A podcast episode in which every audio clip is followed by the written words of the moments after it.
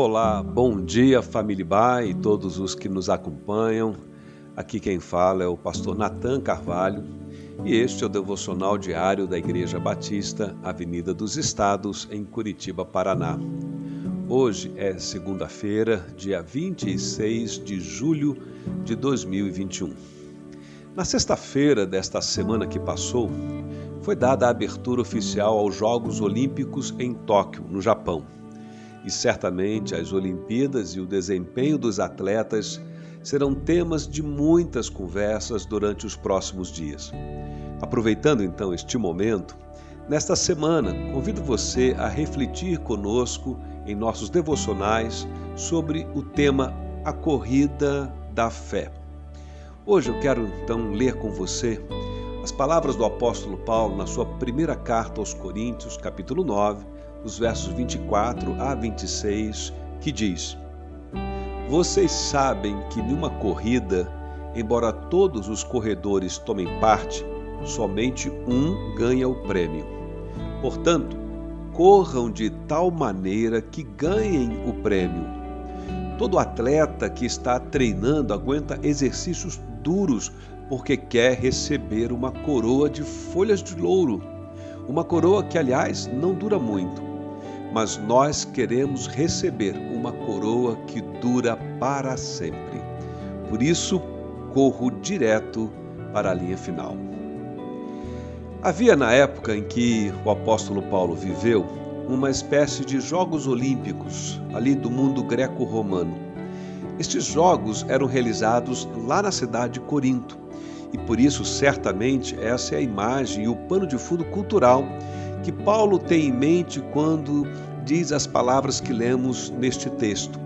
Ele usa então esta figura do atletismo para descrever a vida cristã. Os seus leitores iniciais, os coríntios, sabiam como funcionavam os jogos, em particular as corridas.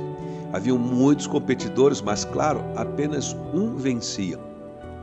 Mesmo hoje, todos sabemos que todo atleta, antes de subir ao pódio, é, deve se submeter a uma disciplina de preparação. E esta preparação certamente é rigorosa, envolve intensa rotina de exercícios físicos e até mesmo rigor no controle da alimentação, no controle nutricional. Atletas não vencem quando estão nos estádios cheios, com refletores acesos, mas atletas vencem muito antes, ao longo dos anos, quando optam por treinar de forma disciplinada, sem que uma só pessoa possa estar ali para aplaudir. De igual modo, nós precisamos também de disciplina na vida cristã, para o desenvolvimento da nossa fé. E o desenvolvimento, então, de uma vida cristã, de uma fé consistente e madura, vivida conforme a vontade de Deus, requer um compromisso também nosso com a disciplina, a disciplina da nossa vida espiritual, da nossa fé. E assim como a vitória era o prêmio do atleta dedicado, disciplinado, que tinha treinado com bastante determinação, para se viver a vida cristã também de forma vitoriosa, se requer dedicação, compromisso com Deus e com a vontade de Deus, um exercício, digamos, de disciplina espiritual, de buscar a compreensão da vontade de Deus todos os dias. A vitória final do cristão é concessão da graça de Deus. Ela já foi conquistada por Cristo lá na cruz, quando ele deu a sua vida para o perdão dos nossos pecados e salvação, então, de todo aquele que nele crê e confia. Porém, é mediante o amadurecimento de nossa fé que nós vamos nos apropriando e desfrutando cada vez mais desta consciência da graça e da misericórdia de Deus e vamos desenvolvendo essa robustez, essa musculatura espiritual que nos conduz na realização da Sua vontade, da vontade de Deus, enquanto vivemos neste mundo. E é neste então sentido que Paulo declara: corram de tal maneira que ganhem o prêmio. Esse prêmio que não perece, porque diz respeito a coisas espirituais, pelo contrário, prêmio que permanece para a vida eterna. Se em algum momento, nesses últimos dias, quem sabe até nesse último ano, você tem se sentido desanimado, fraco em sua fé, Então, eu diria certamente é tempo de levantar-se como um atleta e começar novamente a exercitar-se espiritualmente.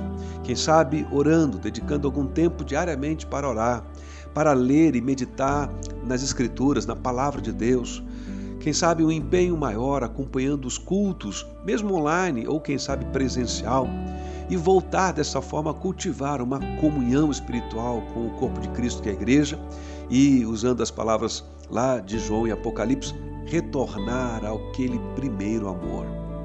Bem, desejo a você então que nesses dias em que os noticiários estão dando destaque aos Jogos Olímpicos lá em Tóquio, nós aqui possamos aproveitar para renovar o nosso compromisso com o desenvolvimento de uma fé firme, consistente, dependente, confiante na graça de Deus. Deus o abençoe nessa segunda-feira, quando se inicia então esta semana.